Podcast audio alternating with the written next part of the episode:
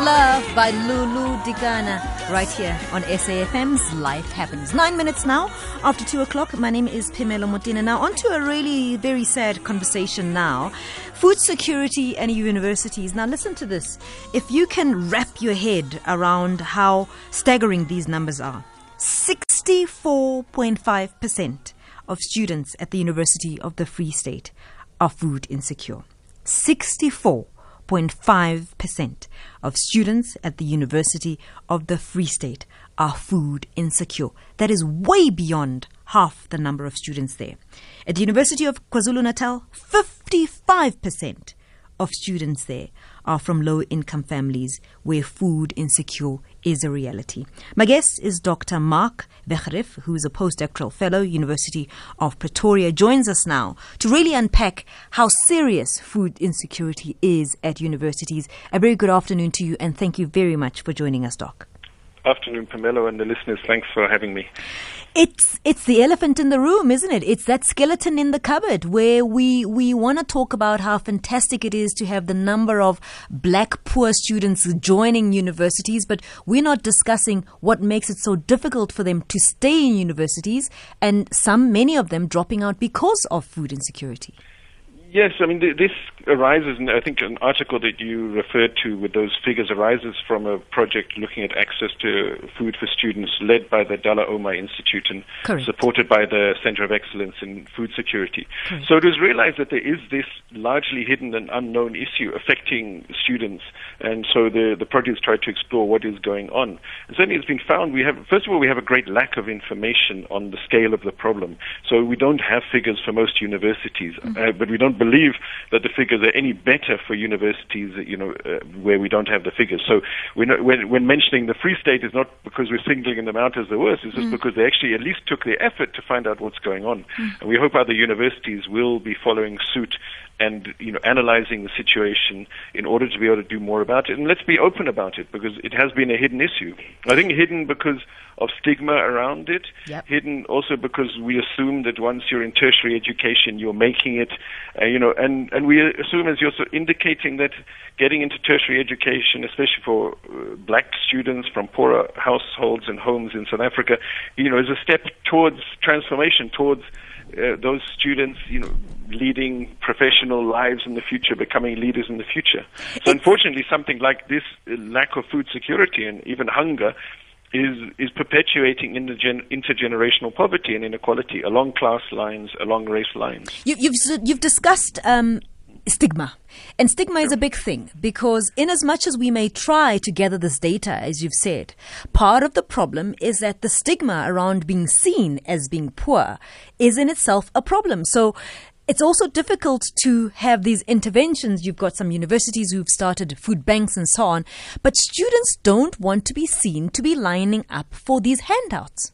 Yeah, I don't think anyone does. And if you think of uh, life as a young person in a place like a university or a college, peer pressure is a real thing. It's not something for us to take lightly. So to to acknowledge that one actually needs help, even with the basics of food, is, is not an easy thing. And that's why we need a comprehensive approach. We can't just rely on sort of ad hoc interventions. We can't rely on charity for uh, you know achieving what should be a right. Our constitution is clear in section 27.1 that everybody should have a right of access to sufficient food. And even more so in universities which are state institutions. Surely then the government must have a, you know, a particular responsibility for ensuring that the right to food of students is being met. And apart from meeting that right, it's about achieving the sort of outcomes we want from our universities. We're investing a lot in the education of students. Uh, if they're dropping out in part because they're going hungry or if they're not getting the kind of academic results they could, then we're also wasting resources as well as hampering the, you know, the future of those young people. And that is, I think, I mean, it, it's been a sort of shock to me. I look at wider food systems and Yeah. we have wider food problems, but to realize that there's such a, a big problem right in our universities and to think what it means for those students. You're studying for exams, as many students are at the moment. Not only do you have the stress of exams, you're actually wondering where your next meal is coming from. Mm-hmm. You're not having adequate nutrition to be able to perform at your best, that, that's an extreme stress in an already stressed environment. To what, to what extent do universities understand the complexities of this issue in the sense that, you know, the handouts are not quite the answer, these food banks are not quite the answer, and perhaps maybe if you change a bit of your infrastructure, like putting up a kitchen where people can access cheaper foods that they will prepare themselves, is another way of skirting the issue? Yeah, I think it, it, does need a comprehensive intervention touching on many things. Of course, poverty is at the heart of this, yeah. but it's poverty also combined with problematic food environments yeah. at our universities.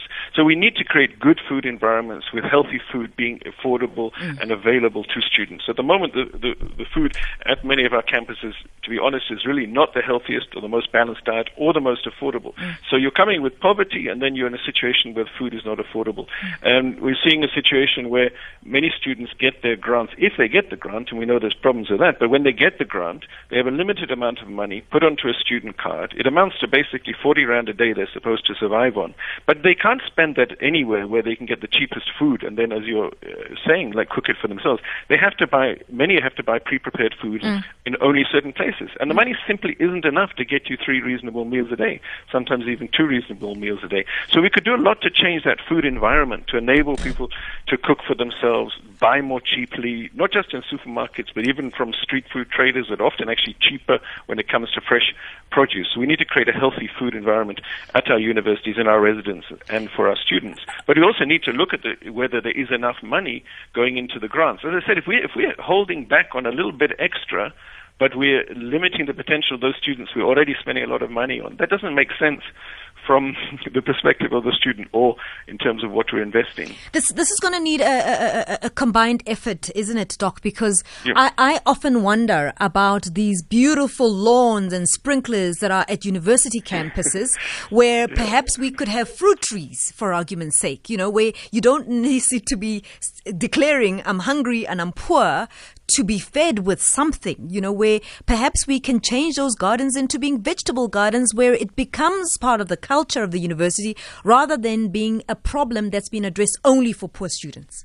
Yeah, I mean, let's look at this also as an opportunity. We have an opportunity for universities to be good examples of uh, both food production and food consumption, where students learn more about it in practice as well. You know, we had a seminar yesterday at University of Pretoria discussing this, and uh, colleagues from WITS shared what they're doing, and that includes agroecological food gardens, planting fruit trees. Let the campuses flow with food and life, yep. and let anybody pick that fruit from the tree. And they also have set up a communal kitchen and so on.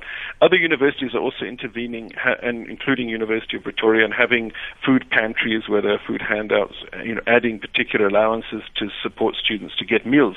But we really need a comprehensive approach. Mm-hmm. At WITS, they're talking about food sovereignty as a comprehensive approach that also addresses who owns and controls the food system, who benefits from that. Mm. And I think it's clear that we have a problem of our food system in general in South Africa. It is making profits for a few, but it's leaving too many people hungry. It leaves farm workers hungry. It leaves children hungry.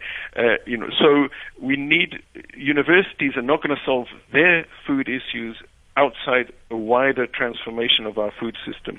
And at the same time, universities can play a very important role, not just in solving this issue for their students, but also so, you know, helping create a better food system in the country.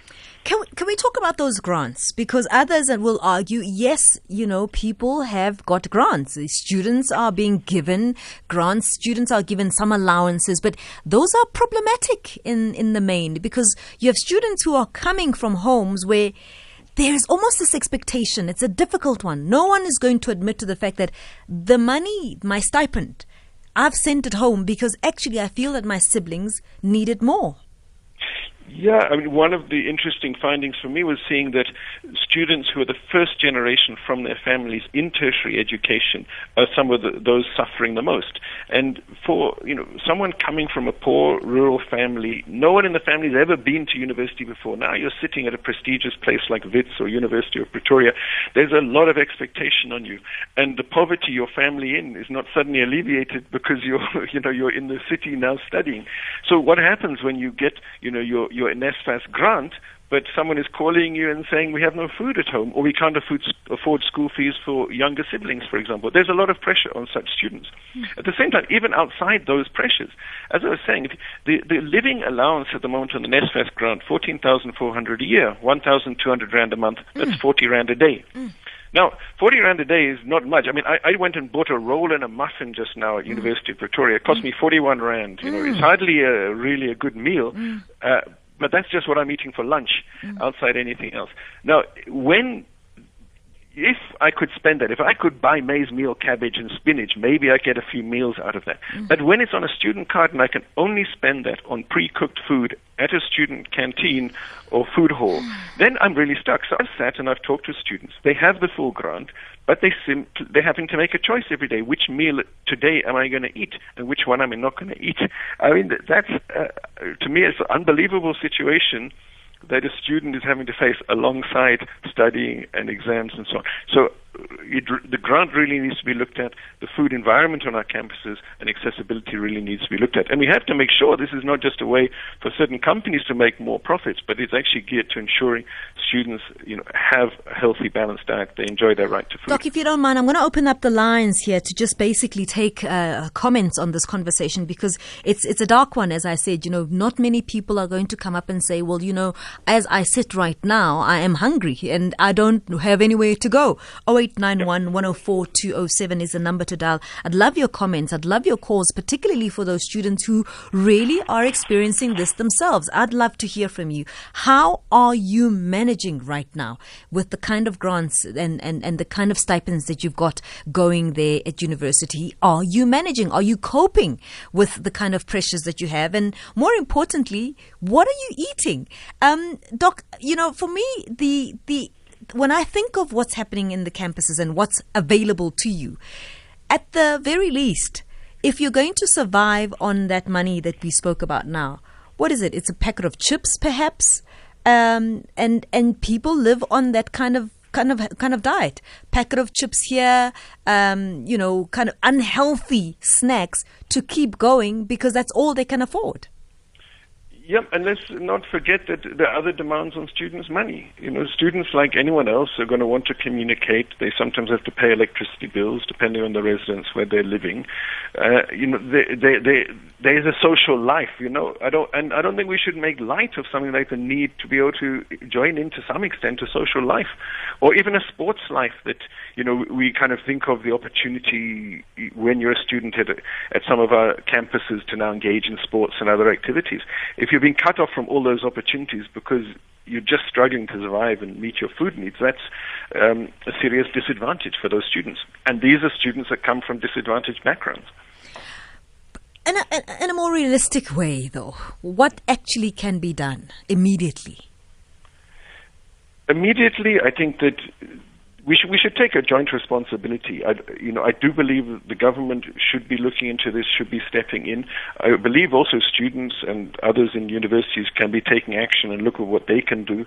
There is land where we can be producing more food at many of our universities.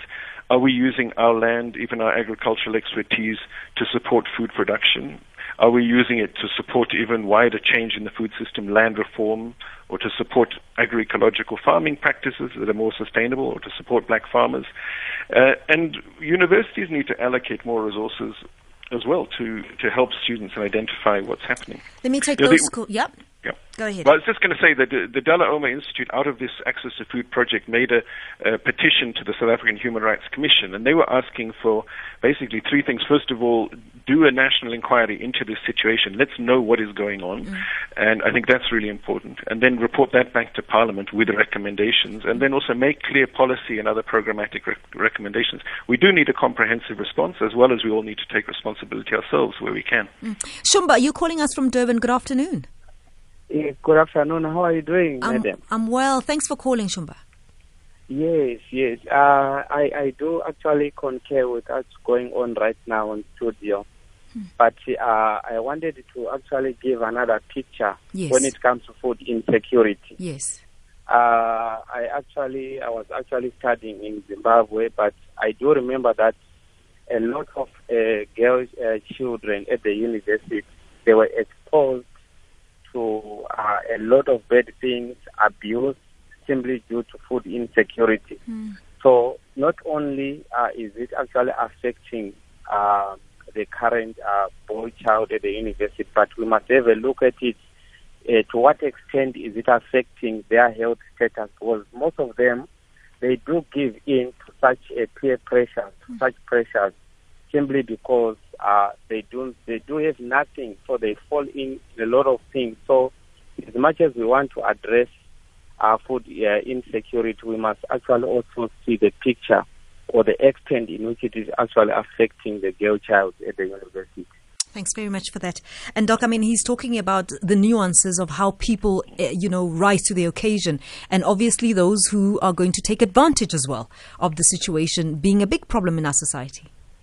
Yep, and definitely people falling into you know unhealthy or dangerous kind of survival strategies like sex work yeah. being a common one is, is, is just one of the other negative outcomes of this situation. And I think the other thing Shumba is highlighting is this is not a South African problem alone. Mm-hmm. He's mentioning Zimbabwe, but we know it's in other African countries, but also even in in rich countries. You know, a study in Canada found that two out of five students in Canadian universities were food insecure, and a study in the U.S. found 48% of students, that's across 34 different universities, the study found 48% food insecure. And interestingly, 57% of black students food insecure against 40% white students. So the same perpetuation of race inequalities. So clearly there's something about the vulnerability of students, mm. even in richer countries, let alone in a country like South Africa with its massive inequalities. Mm. And yes, very unfortunate practices that people essentially get forced into to survive and to progress you know, and and the, the pressure students are under, even from poorer families, you're expected to get through, you're expected to succeed, you know, and be the champion for your family in the future. Uh, you know, I think we need to understand and appreciate those kind of pressures. Sizwe, you're calling us from eThekwini. Good afternoon to you, Sizwe. Yes, good afternoon, and good afternoon to your guest. Mm.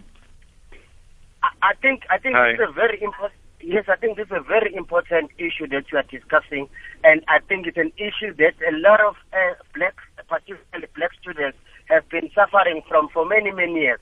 But I do want to, to think that look, universities they can they can do there's a much they can do. But for example, as the alumni of one of the universities in Durban, we do have a fund as as, as convocants where we are putting money as former students and we are running what we call give a tiger campaign where we are encouraging former students to contribute at least hundred rand a month to and to that fund where we are where we are then giving back to students. But I think the issue of the stigma has been the biggest challenge that we've experienced at the at the university where it's not easy as we've already elaborated. So what we've decided to do is to perhaps innovate, look into a situation where we are not opening kitchens, but what you do, we are giving students a voucher, some kind of mm-hmm. a voucher, use a voucher system. Because a voucher is a voucher. Nobody can stigmatize you by, by carrying a card. Like, for example, SASSA uses cards now in terms of paying social grants. So I think we need, universities need to be more innovative in trying to come up with solutions. But I do think it's an issue that needs societal uh, response but also we must approach it in a holistical way. Mm, thanks very much for that, Sizwe.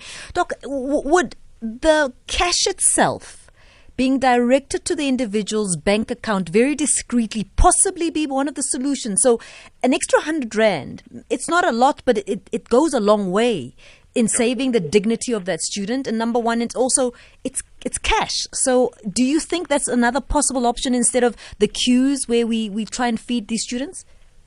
Yes, certainly. And I think Sizwe was pointing to the fact that we could put it onto a student card. And if all students, rich or poor, are using the student cards to buy, then there's no differentiation. No one is seeing or asking where did that money come from. So there's ways we can get around that. One of the things with the student card, though, is that we have to make sure that's usable in a diversity of places. And too often it's only usable in certain places with high prices, with a narrow range of food that often isn't healthy. So we have to get around where you can spend that money. But and certainly um, cash is, is is not a bad option and gives the student a lot of flexibility. Of course, people will argue, well, they might use it for drinking or for other things, but I think we have to respect to some extent the choice and agency of students. But even if we're giving that cash, we're giving that card, we have to look at what kind of food outlets are available as well yeah. and on our campuses. And can we create you know, cooking facilities where students can cook for themselves? And how do we change our food culture from a kind of junk food, throwaway food culture to one where we value and respect in good, fact, the, um, healthy food. That, that argument about what they do with the money is always coming to, to question, isn't it? And and which I think for me is is quite telling of how we want to have this nanny type of approach to these adults who are in tertiary who can think for themselves. So trying to manage that they don't consume alcohol, I mean, it's it's counterproductive. Yeah, I think so. And and yeah, I mean, I have a beer now and again, so it's I don't think I'm too bad because of that. But the, the other point Sizwe is raising is this that we can contribute, and it's great if alumni are contributing in the way he's talking about, and certainly one would encourage that. And we, you know, we do sometimes at RAG events do food collections, etc. And that's great and should be supported. But that shouldn't be the whole picture. That is not a systematic systematic enough response to what's a systemic problem. So we do need to both do that kind of contribution, but also advocate for for a bigger response from university management and from the government as well to support that. Appreciate the time, Doc, Dr. Marc Wegerif, who's a postdoctoral f- uh, fellow at the University of Pretoria, and we are speaking about food insecurity in tertiaries. That conversation will be available as a podcast. 2.30 now. Let's go to Uzile Saku for the latest in headlines.